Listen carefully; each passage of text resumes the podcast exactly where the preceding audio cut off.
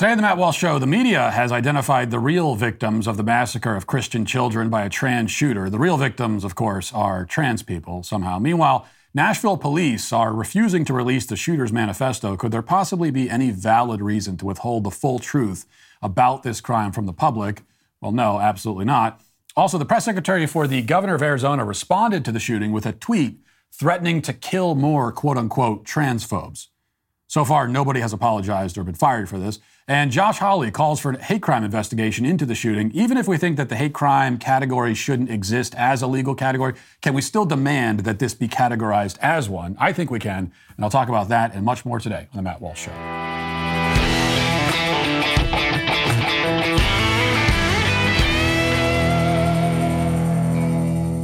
Inflation has consequences. The recent surge in gold prices is directly tied to an extremely volatile market. This is why gold has historically been a great hedge against the stock market and against inflation. The only company I trust to help you diversify into gold is Birch Gold Group. Diversification has never been more important. Precious metals will always have inherent value. Gold is a tangible and finite resource, uncontrolled by any single government or financial institution. As such, they cannot simply be printed on a government's whim like paper currency can. Birch Gold can help you convert an existing IRA or 401k into a tax sheltered IRA in physical precious metals. Text Walsh to 989898 to get a free info kit on gold today. With an A plus rating with the Better Business Bureau, thousands of happy customers, and countless five star reviews, Birch Gold is the company I trust to protect my future and yours. That's Walsh to 989898 today. In many ways, the response from Nashville police to the mass shooting by a trans terrorist at a Christian school here in town has uh, been admirable. Um, that starts, of course, with their physical response, their emergency response to the shooting itself. Yesterday, we saw the, the harrowing body cam footage. A group of officers, obviously well trained, highly skilled, made their way into the building, clearing rooms as they went, eventually confronting the shooter and quickly dispatching her and neutralizing the threat. Now, we greatly overuse the term hero these days, just like we overuse so many other uh, terms, uh, effectively rendering the labels meaningless. And that's a shame because it's, it's a term that would actually apply in this case to those cops. They are, in every sense, heroes. And then after the shooting, they continued to, um, the police did, uh, continue to handle the situation with great transparency and forthrightness. Uh, the police chief has been direct and clear, clear with his answers during his press conferences. They released the body cam footage. They released the security camera footage of the shooting, the shooter entering the building. Um, they've provided a lot of information, but there is one glaring omission, and it's an omission that becomes all the more glaring considering how transparent they've been about everything else. The trans shooter wrote a detailed manifesto, and we know about that because the cops told us, apparently explaining what she was going to do, what her plans were, and why she was doing it. They have not allowed us to see the manifesto. A couple of days later, we still have not seen the manifesto. And according to reports yesterday, we may never see it. This is from the Daily Caller quote, Nashville police will not be releasing the manifesto of the deceased Covenant School shooting suspect, a police spokesperson told the Daily Caller News Foundation on Tuesday. Nashville Metro Police Department announced that they had found writings from 28 year old transgender suspect Audrey Hale's home on Monday that indicated a calculated and planned attack, according to an M, uh, NMPD uh, press release. The police spokesperson told the DCNF Tuesday that the department had no intentions of releasing the documents to the public anytime soon, citing the ongoing investigation into Hale. Quote, no, we will not be releasing the manifesto during an open investigation, the spokesperson said. The police spokesperson did not say for certain whether or not the manifesto would be released in the future after the investigation was closed, and restated that due to the ongoing nature of the situation, there was no intention by law enforcement to release the documents.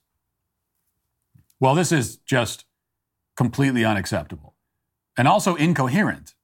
They're investigating a crime committed by a dead assailant. And the person is thankfully dead. There's no conceivable reason, at least not any valid conceivable reason, why that investigation would be impeded by allowing the public to see these documents. Okay, and if I can't even imagine what it would be, but if there are a couple of things in there that for some reason it would, if, if we if that was published, it would impede the investigation, then you, you could talk about redacting certain elements of it. Now, even redacting the documents can be highly problematic. But my point is they're saying we can't see any of it. We can't see even a single line of it. And that doesn't make any sense. Uh, we have a right to know why this happened. Now, the why seems rather obvious, but we should also see it laid out in writing if it was, and apparently it was. And we have a right to know what or who the other targets were supposed to be. We can either, just like with anything else, we can either be left to speculate in the dark or we can be given the full truth. And as we've seen time and time again, the speculating in the dark option doesn't help anyone. And we know that because this is the option that the powers that be uh, so often choose. Now, when I say it doesn't help anyone, maybe I shouldn't say that because uh, what I mean is that it doesn't help the public. It doesn't serve the best interests of the community. It's not good for society when vital truths are withheld from us, leaving us to speculate and assume and come up with theories.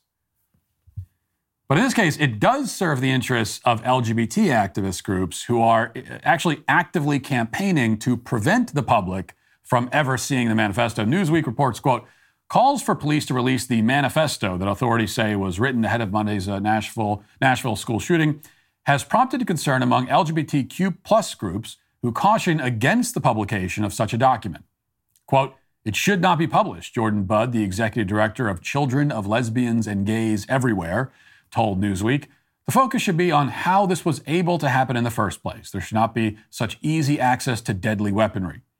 Charles Moran, the uh, national president of Log Cabin Republicans, a GOP organization that advocates for equal rights for LGBTQ plus Americans, also told Newsweek that there are serious consequences for the public release of the manifesto. Laura McGinnis, a spokesperson for PFLAG, agreed, telling Newsweek that um, publication of these documents would increase the risk of contagion. She said that while the manifesto would help law enforcement and policymakers identify potential warning signs to prevent future tragedies, ultimately, the contents don't change the outcome of the tragedy. Quote, regardless of the shooter's intentions, the real issue here is the ease of access to deadly weapons in Tennessee and elsewhere, Budd said, adding, quote, all children, no matter who their parents are or how they identify, should feel safe and supported at school. That includes a world free from gun violence. Now, you'll notice, uh, shockingly, that these LGBT groups are mysteriously silent about these kinds of concerns after shootings by white supremacists. I mean, they're more than happy for those manifestos to be published, and they always are. But in this case, they caution against it. The only mildly surprising thing about this is that they, they haven't really bothered to come up with a plausible excuse for this glaring inconsistency and hypocrisy. Instead, they essentially confess to the truth. They want the discussion around the shooting to remain focused on a politically useful issue like gun control. Don't tell us why this happened, they cry. Uh, you know, that'll make it more difficult for us to use the tragedy for political gain. Most of all, they're desperate to protect their victim narrative. This is their most potent political weapon. And uh, more than that, it is the foundation of their entire ideology. They must protect at all costs the hallucinatory notion that LGBT people, and in particular trans people, are oppressed and marginalized and you know they're the ones being targeted not the other way around a manifesto full of anti-christian ramblings from a trans terrorist psychopath would be a uh, powerful counterexample to this idea so powerful that they can't allow it to see the light of day of course even without the manifesto we still have the simple and terrible fact that a trans mass killer slaughtered children at a Christian school. That's all we need to know, or all we should need to know. Yet the left, helped, helped along by the lack of transparency around the manifesto, is still clinging to its preferred victim narrative. They insist that, that even though a trans person murdered Christian children, the real victims are trans people. This seems to be the consensus, as you might expect, on TikTok. Watch.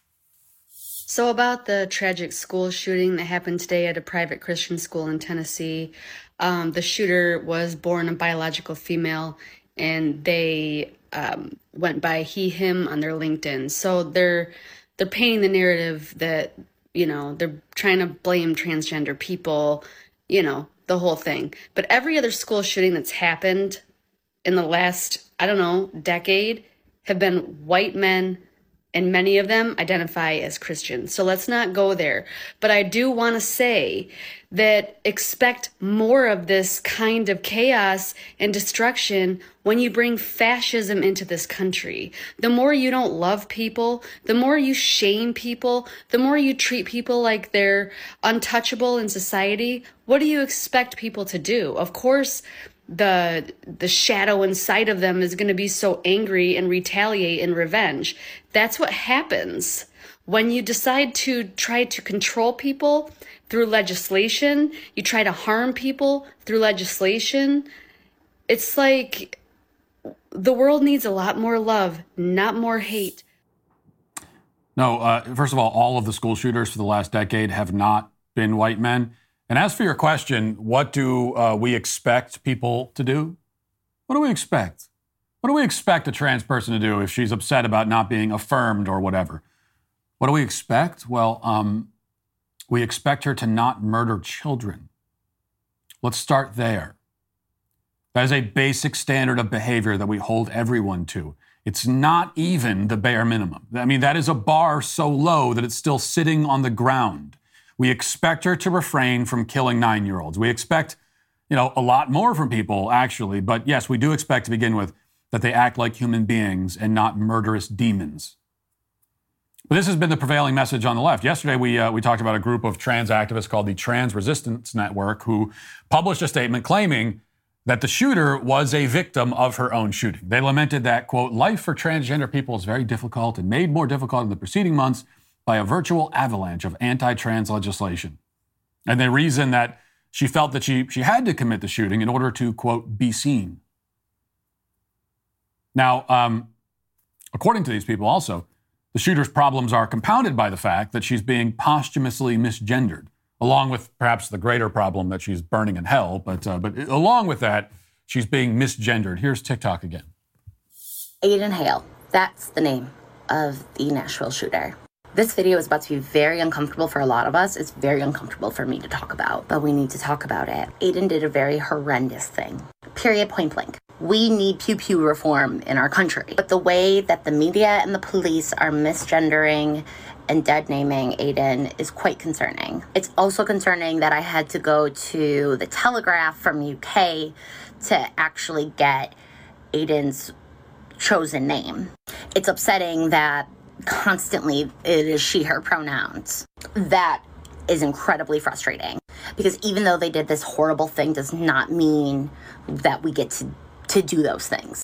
That's a boundary, and we can hold people accountable without being transphobic, even for some of the most horrendous things. So while you're watching this, also watch for transphobia because that's very clearly coming out. Mm. You know, uh, just to be clear, uh, her dead name is Audrey because she's dead. Thank God. So really, they're both her dead names, I guess. Yeah, she says that uh, even though the shooter murdered children, that doesn't mean that we get to use grammatically correct pronouns in reference to her. Well, well, actually, it does. In fact, we get to use grammatically correct pronouns about people even if they don't commit mass shootings. The mass shooting gives us permission to say lots of other things about her, that she was a monstrous, bloodthirsty, murdering, worthless piece of garbage, for example. But as for the pronouns, we get to uh, do that regardless. Actually, l- listen to this. Check this out. This is going to shock you. We get to say whatever we want to or about her or you or anyone else. That's what we get to do. What you don't get to do is control our words or our minds. I can say whatever I want about anyone, and I will. And I can say whatever I want about any trans person, and I will. They do not get to dictate anything to me. That's what they don't get to do. I talk about them according to how I see them and what I think about them, and according to what is actually true. I don't talk about them according to how they see themselves. I am using the filter of my own mind and of reality I am not using the filter of their minds. That's the way that this works. But the shooter herself isn't the only trans victim here, according to the left. There have been uh, many headlines like this from ABC. Quote, Anti transgender sentiment follows Nashville shooting. Conservative political figures focused on the shooter's reported trans identity. And then this from NBC Fear pervades Tennessee's trans community amid focus on Nashville shooter's gender identity. And here's a bit from that NBC article. It says Within 10 minutes of police saying that the suspect was transgender, the hashtag trans terrorism trended on Twitter. Around the same time, Republican lawmakers, including Senator J.D. Vance and uh, conservative firebrand Representative Marjorie Taylor Greene, insinuated in social media posts that the shooter's gender identity played a role in the shooting. Well, no, that wasn't the. Well, they may have insinuated, but actually it began with the police chief who, who strongly suggested that. Um, anyway, it says, and by Tuesday morning, the cover of the Rupert, Murdoch owned New York Post read, quote, transgender killer targets Christian school. Well, yeah, because that's what happened. Oh, so, so apparently what we're learning here is the New York Post had a headline that's just accurate. I mean, that's exactly what happened. Quote, we're terrified for the LGBTQ community here, Kim Spoon, a trans activist based in Knoxville, Tennessee, said more blood's going to be shed, and it's not going to be shed in a school. Denise Sadler, a drag performer who's transgender, said that she had already hired four armed guards before uh, Monday's shooting to secure a drag show that she's hosting at a gay bar in Nashville this weekend. She, with uh, big air quotes around that, by the way, following the anti trans rhetoric spawned by the shooting. Sadler said, quote unquote, she is not planning to hire eight. You don't know if the shooter's gender identity is going to trigger a community of people who already hated us to come and try to shoot us to prove a point, Sadler said.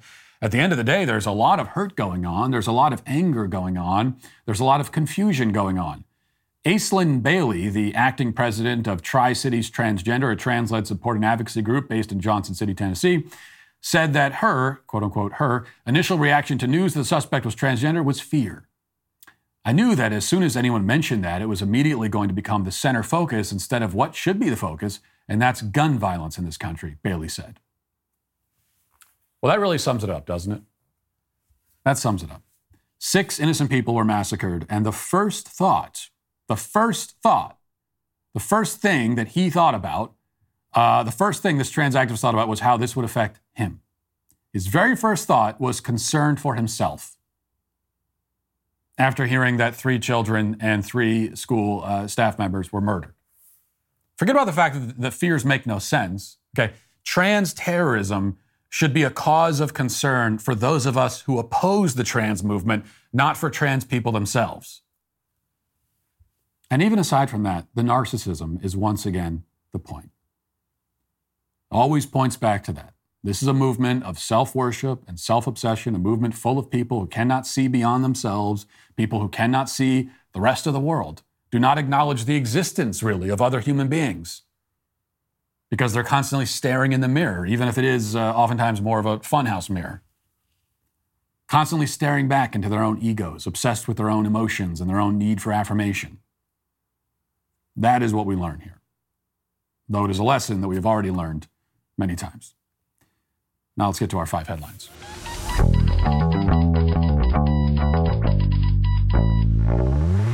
With the current rate of inflation, prices of essential goods are not going to be going down anytime soon. It's more important now than ever to start looking at ways to cut costs. You've heard me talk countless times about supporting companies that support your same values, which is why I switched to Pure Talk. Pure Talk is the best anti woke company that uses the same nationwide networks as major carriers, so you'll get the same reliable coverage that you're used to without any of the wokeness added on top of it. With a range of affordable plans to choose from, you can uh, find the perfect option for your needs. Get unlimited talk, text, and plenty of data for just $30 a month. Switch over to Pure Talk in as little as 10 minutes while keeping your phone and your phone number. Their US based customer service team makes the switch really easy. Pure Talk is so sure you're going to love your service. They're backing up with 100% money back guarantee. You can go to puretalk.com, enter promo code Walsh to save 50% off on your first month. That's puretalk.com Promo code Walsh. Pure Talk is simply smarter wireless. Senator Josh Hawley is uh, demanding that the shooting be investigated as a hate crime, and uh, he talked about that yesterday to a reporter. Let's listen to that. This is a hate crime against Christians. This was targeted at a Christian school. It was targeted at Christian children. It was targeted at Christian educators because of their religious affiliation. That's what police have said. This wasn't random. It wasn't just like she chose the shooter, some random school. No, she chose this school because it was a Christian school. The police even said yesterday that she had issues with her own. I think she'd been to the school, had been a student formerly. She had issues with the school itself and presumably their religious doctrine. So all of this is going to come out. This is why we need an investigation. And this needs to be treated for what it is, as a hate crime. And listen, we're seeing this across the country. We're seeing this hateful rhetoric directed at people of faith based on their religious beliefs all over. We're seeing this in Missouri. Uh, we're seeing this around the country. We need to be clear about this. You can say whatever you want, but you cannot incite violence. And we need to be clear that this kind of hateful rhetoric that leads to violence has got to be condemned. Federal law explicitly prohibits the targeting of Americans based on their religious affiliation, based on their religious practice or belief. It's in federal law. It's a hate crime. What police have told us in Nashville is that this was targeted, that this was targeted at this Christian school, the Christian students, the Christian employees, and that they believe it was definitely premeditated and there was a deliberate attempt to target the school. That looks like a hate crime to me. We should find out exactly what went into planning this. We should find out what the influences were on the shooter, you know, who influenced this person, what, what sort of hateful rhetoric contributed to this. And we, we need to find out uh, the extent of exactly what happened. But above all, we need to be clear that when you target people of faith, that is a hate crime. I hope the White House will condemn this. I hope that everybody will come out and say, this was a hate crime. We have to condemn it. Uh, well, he's obviously correct about this. I mean, completely correct. But um, the, the, the problem always with this uh, subject, and what makes it difficult, is because the hate crime category shouldn't exist. And I'm pretty sure that, I don't want to speak for him, but I'm, I'm pretty sure that Josh Hawley would agree with that. I'm, i might be wrong. Um, but at least for me, what I would say is that the, the hate crime category shouldn't exist. And I've explained many times why that's the case. It's just it's it's in a lot of ways incoherent. It's intentionally vague. Um, it's uh, it is intended to be sub- subjective, um, so that the powers that be can decide what qualifies. And it also just it, it assumes the ability, first of all, to to be able to discern you know, whether someone was experiencing hate when they committed a crime, which, which in many cases is, is impossible because you can't see inside someone's soul. Um, and even if it is clear that there was hate, and it's pretty clear in this case that there was plenty of hate involved, um, it also assumes that hate is like the, the worst possible motive for a crime, and that those who are motivated for hatred, you know, by hatred, that is a that is a, a, a motivation that is um, that is worse than any other motive. For for that reason, we have to treat it in this kind of special way. I don't think that's true either. Know, I think people who are motivated by hatred and are motivated to violence are obviously capable of doing horrific things, as we saw this week here. And um, if they are captured rather than being killed on the spot, they should face the ultimate punishment for it. But there are other things that can also motivate people to commit crimes that are just as heinous. You can be motivated by in plain indifference, uh, just your your inner emptiness as a human being, and I think there's probably a lot of that going on here as well. Um, you can be motivated by materialism and greed. You know, if it's going in, we look at any of these videos that unfortunately are circulating on social media all the time of someone robbing a gas station and just murdering the gas the the, uh, the guy behind the cash register for no reason. What, what's the motive there? Did he did he hate the guy standing behind the cash register? Probably not. But he wanted the money, so there's greed, and he was indifferent to his human life, so there's indifference. If he had killed the guy because he didn't like the color of his skin or because he didn't like a sexual orientation, would that make it worse? No, I'd say it makes it just as evil. And so it should be treated the same. So that's what makes the hate crime category. That's why it shouldn't exist. But it does. It does exist. And because it does exist, because it exists as a, as a legal concept, um, it must be applied equally. And so we have to insist on that. And that puts us in the, in the awkward position of having to say, well, this category doesn't exist. But since it does, um, you, you know, this must also fall into that category. Because if we're going to have this category, then um, all of the problems with having it only become worse when it is unequally applied, which it is. And the fact that it's so unequally applied, again, is one of the reasons why it shouldn't exist to begin with. But because it does, yes, this uh, it, it, we we even if we are ultimately shouting at a brick wall and nothing's going to happen, we must still insist that it be applied equally. And according to the letter of the law, you know, this obviously qualifies. Based on what we already know, even without seeing the manifesto, we've already been told this was a targeted attack against a Christian school, trans person, you know, everything we need to know to, at a minimum, begin to investigate this as a hate crime. Um, is from the Daily Wire. Arizona Governor Katie Hobbs' spokeswoman was blasted online after she tweeted an image Monday suggesting that transphobes, quote unquote, should be gunned down after an hour after, hours after a woman who identified as transgender killed six people, including three young children, inside a Nashville Christian school. The GIF taken from the 1980 film Gloria, tweeted by Josselyn Berry, who's uh, Hobbs' press secretary, showed the actress uh, Gena Rowlands wielding two pistols and was captioned us when we see transphobes. It was posted Monday, even as the nation mourned the murders of three nine year old children and three adults. Um, this was, yeah, this was this was the same day as the shooting. So here, this is uh, the press secretary for the governor of Arizona. So not some obscure official. This is the press secretary, spokeswoman, um, tweeting hours after the shooting. It's on the same day, but it's hours later. So she obviously knew about it. Okay, it wasn't like this was tweeted and um, it would have been an inappropriate tweet regardless. But it wasn't like this was tweeted 15 minutes after refer- reports first surfaced of the shooting, and so then there'd be plausible deniability. Maybe she hadn't heard about it yet. In this case, this is hours later. It had been the top trending topic on Twitter. She's on Twitter. She knows that it happened clearly. And um, she decides to tweet an image of a person holding a gun with the message, us when we see transphobes.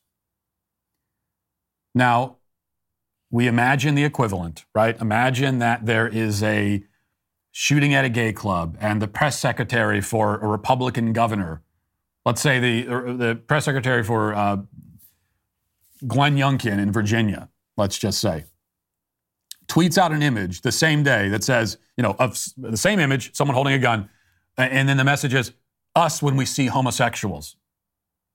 Okay? If that were to happen, and it never would, if that were to happen, it would be, first of all, the lead story on every news broadcast.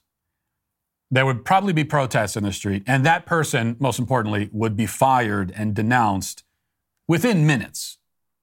It, it wouldn't even take 15 minutes, and they would be done. Their career is over. They're not getting any other job in politics or probably anywhere else. Uh, they'd be denounced by everybody, and that would be it for them. Only in this case, the tweet remained up for hours. It was finally taken down hours later. Uh, actually, it remained up for over a day. So, over 24 hours later, it is. Um, I'm not even sure if it was taken down, in fact. Instead, the press secretary put her account on private so she locked down her account. So we don't even, we're not sure if it was deleted or not. But she locked down her account. And as it stands right now, there's been nothing said about it. The media has mostly ignored it, of course. And uh, as, as it stands right now, the latest from what I checked, no statement, no nothing. Uh, the governor of Arizona, Katie Hobbs, has not addressed it. Has not said anything about it. Hasn't denounced it. This person hasn't been fired. There hasn't been any apology. So what they're hoping they can do is just lock down the account, pretend this isn't happening, and move on from it. Now, it, it's as always not enough to simply point out the double standards. Okay, we can point them out, but then the next step has to be forcing them to comply by the same standard. They're not going to do it on their own. Okay, they're, they're, that's not something that they're just going to decide to do in the interests of fairness. They're not going to say to themselves, well, you know, uh, if this was happening on the other side, this is how we would react. So let's be consistent. Let's have integrity and be consistent here. They're not ever going to say, because they don't have integrity. And the, the double standard is part of the point here. The hypocrisy is, is the point. So they're not going to choose on their own to rectify this or hold themselves to the same standard, which means that we have to do it. We have to insist upon it. We have to demand it. Um, and it, it might take some effort. Okay? Like th- this is in, in in the interests of holding them to their own standards, of getting rid of, rather than just complaining about this double standard, of actually getting rid of it.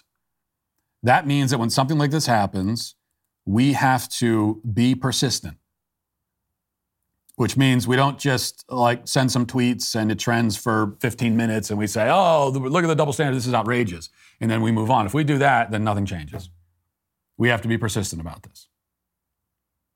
We, basically, we, got, we have to put Katie Hobbs in a position where she has to decide do you really want to go to war over this? I mean, is this, is this something you really, uh, to use their expression they, they, they often use and, and throw at us, do you really want to die on this hill? Is that actually what you want?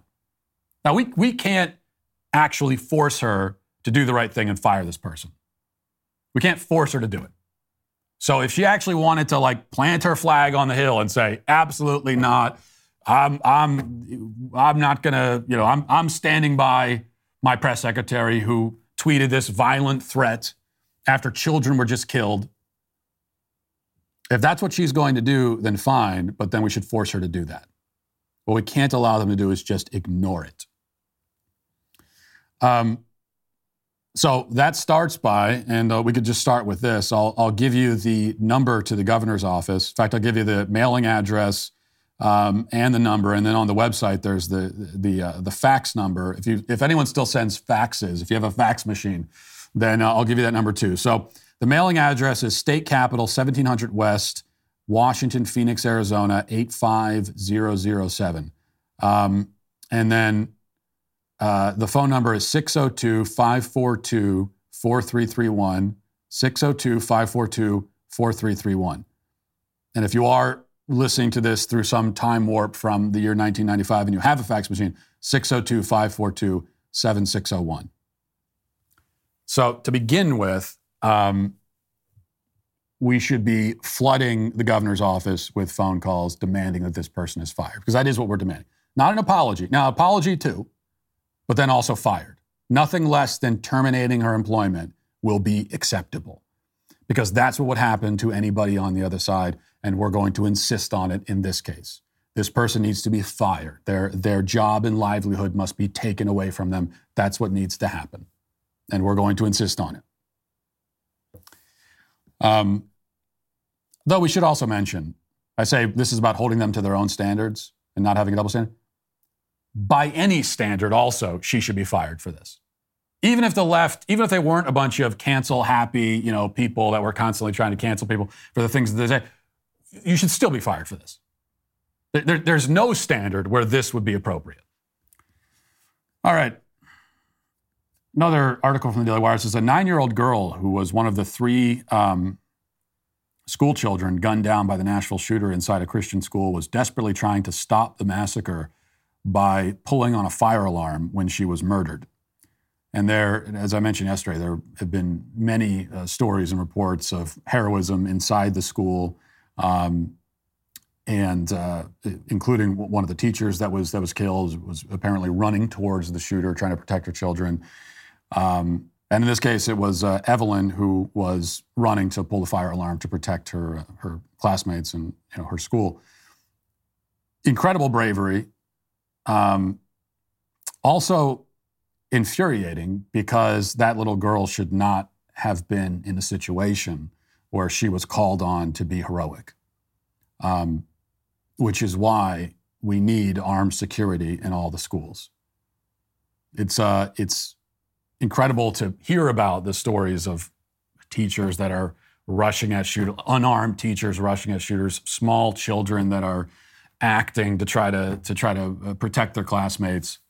Um, these are heroic acts, but they shouldn't be in a position where they have to do that. Okay, teachers shouldn't be in a position who that are who are unarmed shouldn't be in a position of having to throw themselves at armed assailants. Which is why, again, there needs to be there need to be guns in the school, guns that are carried by the good guys, armed security, armed teachers. We need all of that. And that's, you know, if that's not just apparent to, by now to everyone, then then I, I, I don't know. At what point does it become clear? But of course, on the left, they go the other direction. Here's Randi Weingarten calling for the repeal of the Second Amendment in response to this. An epidemic that our great nation must solve. And how many lives will be shattered before we have the courage to do what Scotland did, what Australia did, what New Zealand did, what other great democracies do? We must solve this epidemic. And that's up to us. Yeah, that's uh, that is directly calling for the repeal of the Second Amendment and uh, and a kind of unilateral disarmament, and it's not going to happen. Um, and you think, especially now, see they they the, the, way it works in their twisted heads is after an event like this, they think this is the, the perfect time to make this argument people are going to be even more receptive to the propaganda because they're afraid of quote unquote gun violence. And so people are going to be even more willing to uh, lay down their arms and get rid of their guns. But of course, for rational, normal people, it's exactly the opposite. Okay, we are not, because we're Americans and we have rights, and the Second Amendment does exist and it's not going to be repealed, um, we're not receptive to the idea of disarming in general. But we are the least receptive of all right after an event like this. Because this only highlights yet again why we need to be armed. It's a it's just a it's a very simple equation. Evil exists in the world, evil people exist in the world. And if we ever encounter them, we, we don't want them to have the upper hand. That's it. That's all. Um, from Fox News. It says reparations advocate Robin Rue Simmons told CNN that she does not know how San Francisco will pay uh, the uh, black residents $5 million each in reparations after successfully awarding reparations to approved residents in Evanston, uh, Illinois. CNN's Adrienne Broaddus asked Simmons during an interview about how the city of San Francisco will pay black residents $5 million. Simmons says, uh, I don't know. And so those are the challenges that we all have as municipalities. Uh, I don't know. So this is the policy uh, that we're advocating for. Well, how are you actually going to do it, though? Well, I don't know. That's the challenge. The challenge is I have no idea how to do it. I, well, yeah, I guess I would agree that's a challenge. As a former alderwoman turned uh, activist, Simmons pushed for reparations in Evanston, which became the first city to award such restitution to black residents who qualify. Those who qualified were awarded grants up to $25,000 for a down payment on a new home, home renovations, or mortgage assistance. However, the Evanston City Council voted to approve a cash option on Monday. Um, the approval of recreational marijuana, which went into effect 2021, funded Evanston's reparations. Simmons told the outlet, It's one thing to identify a harm and prescribe a remedy. In the case of Evanston, we have been led to understand and appreciate that home rule taxes are our most viable way to fund reparations, being that they're within our purview. Uh, Ramona Burton, who's one of the 14 who received a reparations grant in Evanston, told Broaddus that she uh, used the money for windows, her roof, and the chimney on her home. San Francisco's reparations committee proposed paying each black resident community $5 million, and the Board of Supervisors is considering the proposal. So, using the example from a town where they uh, decided $25,000, they're now saying, well, you know, why not $5 million? And why not 5 million? I mean, why not, why not, award, uh, why not award 50 million to each? Especially if the li- little details like how does that even happen? How do you do that? Uh, if, if that's, uh, you know, if these are minor concerns, these are just minor logistical concerns, then yeah, why not $50 million? And forget about the, you know the other questions of like how, how as always comes up when this when this I, uh, insane idea of reparations is uh, is presented. How, how do you determine exactly who gets it and who pays? Well, I know how they do it. You know, if they if if you qualify as black by by their determinations, then uh, that automatically makes you uh, a you know someone who suffers from the um, historical trauma of slavery, and so you get the reparations payments. And if they decide that you're white, and you know whoever qualifies as white, that can kind of change depending on what they need in the moments. But if they decide that you're white, then that means that you are uh, you are somehow you have inherited the guilt, which means that you have to pay up. Never mind the fact that you know there are many many black people in this country who their families came here long after slavery was abolished. There's many, many white families in this country whose families came here long after slavery was abolished. And in fact, they came here and their families and their ancestors were, uh, were targets of discrimination and prejudice as well. Never mind all that. And also, never mind the fact that, that even if uh, you can trace your lineage all the way back to slavery days, that is not in itself an argument for being able to cash in on suffering that you did not experience and oppression that you did not experience. In fact, that you, that you missed by uh, a century, more than a century. So none of that makes any sense. Can't explain any of it, but let's do it anyway. Sounds like a great idea. Let's get to the comment section. Who makes Twitter mob fly off the handle with rage? Who's to blame? It's a sweet baby gang. Have you tried an innumerable amount of skincare products claiming to reduce the appearance of wrinkles, lighten dark uh, under eye circles, and restore a more youthful appearance? No doubt you've been disappointed. Spring is here, and our friends at Genucel have the solution for you, uh, the one that you've been looking for, just as I have all these years until I found Genucel. So, for the first time ever, Genucel is including both the ultra retinol and dark spot corrector in their most popular package at genucel.com slash walsh. Genucel's ultra retinol uh, contains a powerful retinol alternative that is uh, safe for your skin. Their dark spot corrector will help reduce sunspots. Plus you'll still get genucel's world-class under eye bags therapy to help alleviate puffiness. Genucel promises immediate effects. You'll see results in 12 hours guaranteed or your money back.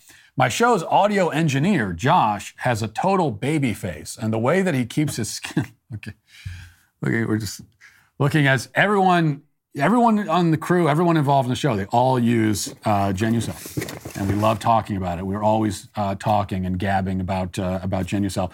And the way that he keeps his skin looking as fresh as newly driven snow is with Genucel's wide range of products. He constantly tells me how much he loves it while hooking up my mic. It's really weird. So don't wait. Visit genucel.com slash Walsh to save over 70% off their most popular package. Every order subscription includes a luxury gift box with two free springtime essentials just in time for warmer weather. You can go to genucel.com slash Walsh, genucel.com slash Walsh.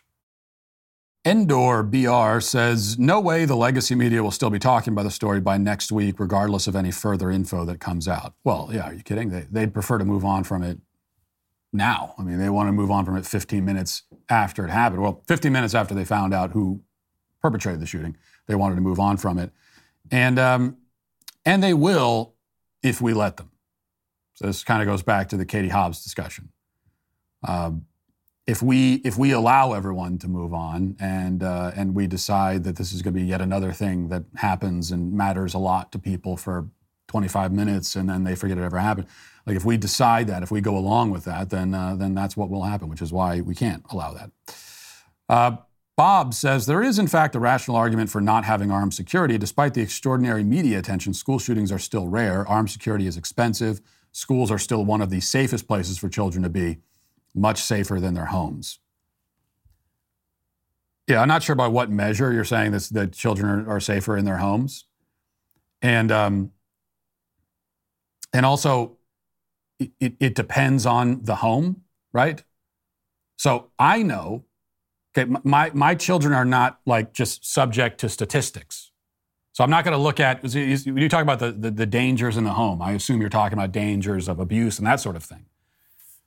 Well, when I look at my own children, okay, and if, if, you're to, if, you're, if you're to take all the children and then all the abuse that happens and then come up with some kind of percentage, so a child is uh, whatever percent likely to experience abuse at home. But when I look at my own children, I don't say, well, they're that percent likely to experience abuse at home. No, they're 0% likely because that doesn't happen in my home. So my children are safe in my home. You know, are are completely safe in my home, aside from you know the possibilities of accidents and tripping and that sort of thing that can happen. But uh, my my children are safe in my home. I know that. Now, it's different though. You send them off to school, and now the statistics do come more into play. Um, and now, yes, is it is it true that uh, that school shootings are still rare? Yes, but they happen, and they happen with a with a certain frequency. We know that. It's not like when I went to school. Okay, when I when I went to school, it was uh, you know Column. I, I was I was in I think I was in middle school when Columbine happened, and it was like it was this unheard of earth shattering thing. And now it's a couple times a year something like this happens. So they do happen. They happen with with uh, you know on on a reoccurring basis. There is a real risk there, and that's reason enough to have security. If anything like uh, how off, how common are bank robberies? It's not like uh, every bank in the country is getting robbed every day. Bank robberies are quote unquote rare. And in fact, even if you got rid of all armed security at all banks, they would still be relatively rare because most people aren't going to rob a bank, even if the opportunity presents itself. And yet, obviously, you have security at a bank, no matter how rare it is. I mean, you, you could go, we, if we went through a period of like five years where, where no banks were robbed at all, I would still say, yeah, you should have security at the bank. Why? Because there's a lot of money there, and, uh, and it's worth protecting. It would be very intelli- It would be very stupid to not protect all the money and cash that you have there. Make yourself a, a soft target when you've got all that money is a bad idea. Well, the schools have our children. Okay, quite a bit more valuable. In fact, infinitely valuable, our children. And it's worth protecting. And that goes for, you know, that goes for almost any other institution, almost any other building where we are accustomed to seeing armed security. And we'd be kind of disturbed if we didn't see it.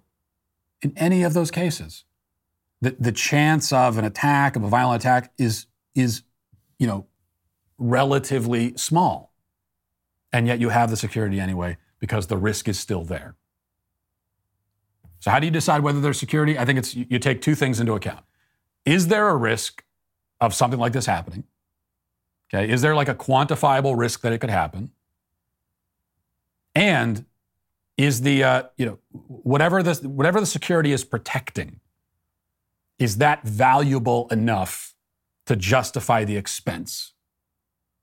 And when it comes to money in a bank, I would say yes. And when it comes to our children in school, I would say a million times more yes. So that, that's the argument as far as I'm concerned. Let's see. Rick Wilson says it's going to be awesome when Matt moves over to Mug Club and is no longer bound by big tech rules and Jeremy Boring's capitulations to the left. I want Matt unleashed. You want me un- what what leash do you think I'm on exactly? Like what what what am I of all the things that I say every single day on this show? What am I not saying? Like what do you think I'm not saying? Uh, believe me, I, I whatever comes to my mind, I simply just say. You know, if I if I if if I believe that it's something that needs to be said, I will just say it, and uh, and that's it. Jeff says, "What do you make of the reports about a child sex abuse scandal at Covenant? There are rumors that the shooter may have been a victim seeking revenge." So yeah, I um, I have seen this, and I'm only acknowledging it because I've seen this circulating on social media. Uh, people that are you know doing the detective thing, the detective work, and so the the the narrative that some people are passing around on social media is that there was a child sex abuse scandal at this school years ago, and uh, so maybe the shooter was a victim and was looking for revenge because of that. Now, there, there's no evidence at all that the shooter was a victim. No evidence of that. It's just a it's speculation, and this speculation has um, has become rather widespread on social media anyway. Now, what do I make of it? I think uh, I think it's just that. I think it's I think it's total speculation, no evidence at all, and I think it's completely implausible as well. I think it's completely implausible that this was the mo- the motive for the crime. Because she wasn't, you know, usually with revenge, you're going after the person who did a terrible thing to you. She went and killed children. So her revenge for being abused as a child was to kill children? She didn't kill anyone who would have been responsible for doing this. And that's usually what revenge is. And then also there's the fact that, um, which is not taken into account by the people that are engaging in this uh, speculation, there's also the fact that the police have told us that she had other targets in mind. She had other targets in mind, and she settled on this target because it didn't have security, because it was a soft target. We were told that directly. She was going to go somewhere else and didn't because it had security, so she went here.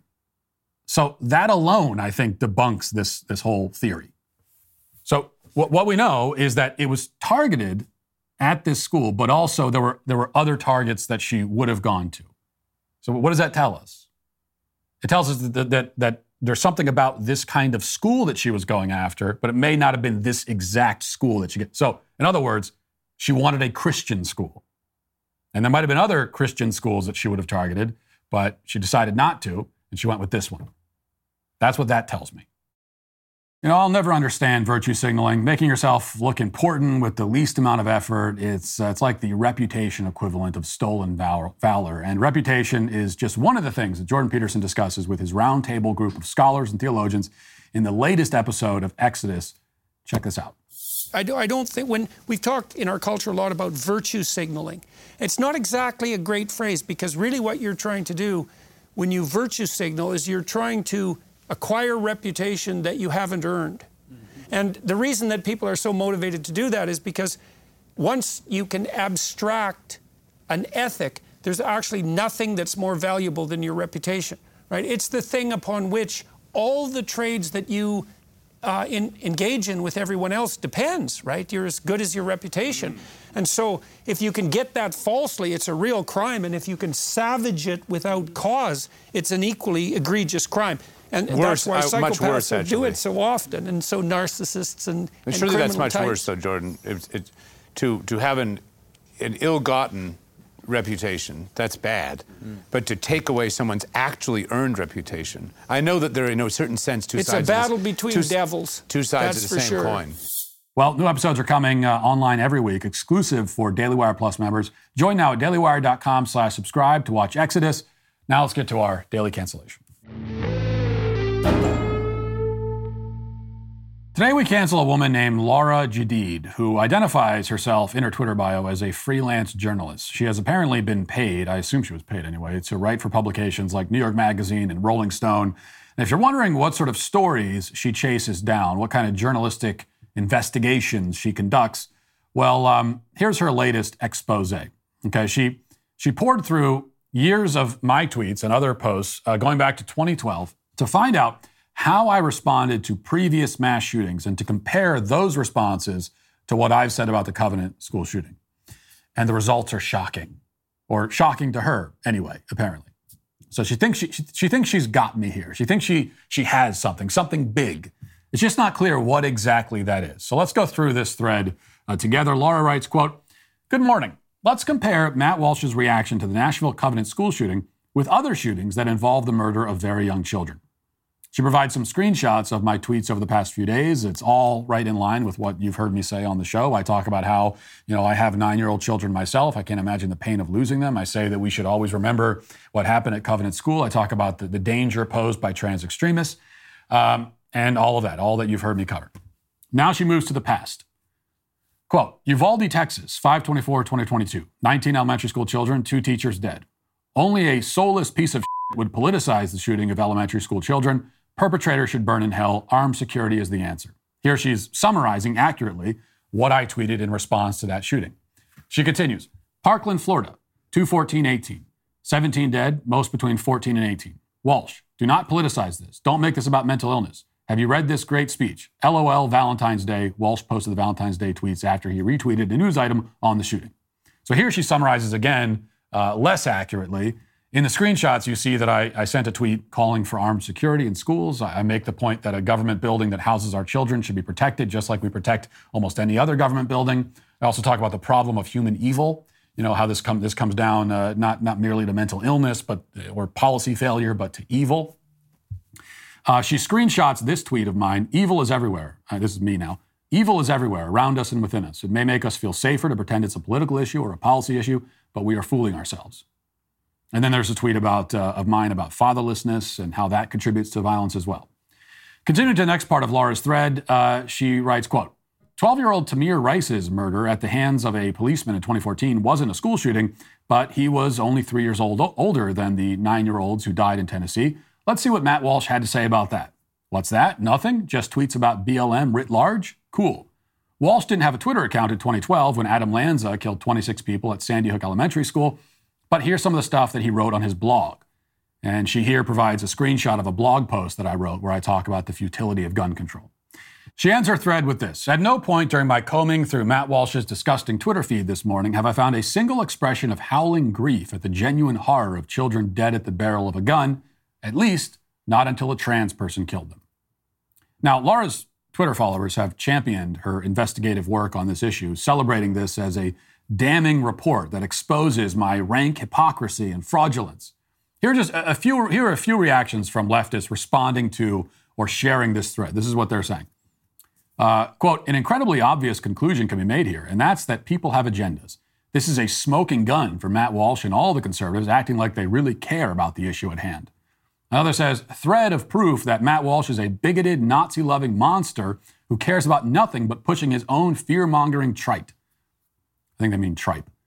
Uh, another one, a thread which more than proves that Matt Walsh is a hypocritical, craven bloodsucker who exploits, exploits tragedies for his own self satisfaction and need for clout. Another one says this should disqualify Matt Walsh in every argument he attempts to make. Another one, this thread is an incredible breakdown of how inconsistent a far right extremist like Matt Walsh is when discussing the horrifying loss of children's lives due to shootings, especially when he feels he can exploit it for his own transphobic crusade. Now, meanwhile, people with IQs somewhere above refrigerator temperatures are left confused. I mean, where exactly is the disqualifying hypocrisy? Where is the incredible inconsistency they think they found? Because what she's really discovered here is that I've been saying the same things about these tragedies, making the same kinds of points, hammering the same themes over and over again for years. She has exposed not my inconsistency, but my consistency. She has gone through my closet in search of skeletons and discovered instead 50 versions of the same flannel shirt, basically, which is actually what you would find in my real closet. And this is supposed to make me look dishonest? for reasons that remain quite mysterious. I'm not even feigning ignorance here for comedic effect. I, I, honestly don't know exactly where she or the left is sharing this thread imagine the hypocrisy is. She says that I only express grief over the murder of the children at uh, Covenant School, but not over any of these other shootings. Yet you can see my expressions of grief about those other shootings in the very tweets that she screenshots. Also, since we're going back to 2012 to read my obscure blog, which uh, I was writing as a no name small market radio host. Here's what I posted on the day that the Sandy Hook massacre happened. And, and Laura conveniently forgot to mention this. She went all the way back to see what I wrote about the Sandy Hook massacre. Well, it turns out, and I didn't even remember writing this, I wrote something on the day that it happened, a direct response to it. And here's what I said This is a day when I hate my job. I don't want to go on the air and talk about 26 people being killed at an elementary school. I don't want to talk about 18 children being slaughtered by a cowardly, satanic piece of worthless filth. I have no commentary to offer on this. I have nothing but anger and confusion, and I have prayers. I pray not only for the families of the children who have been stolen from the world, but I pray for all of us. I pray that God will heal this nation because we are deeply spiritually broken. Evil is very present among us. Don't ask if we can have if we have enough laws or enough medication or too many guns or too many video games. Ask why there is so much evil in this country. That's the question. I don't have the answer, but I know God is the solution. So, that's what I wrote at the time. That's me expressing grief. That's me pointing to the problem of evil and spiritual decay. That's me saying that the solution cannot be found through policy changes or psychiatric medication. That's me saying exactly what I always say about these things. That's me saying everything that I said on this show yesterday about the Covenant School shooting over a decade later and saying the same things.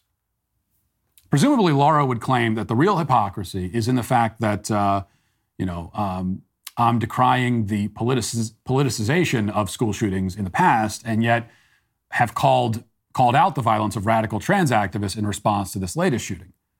And it's true. You know, I, I do oppose the politicization of school shootings while also opposing the rampant hate and violence in the gender ideology movement.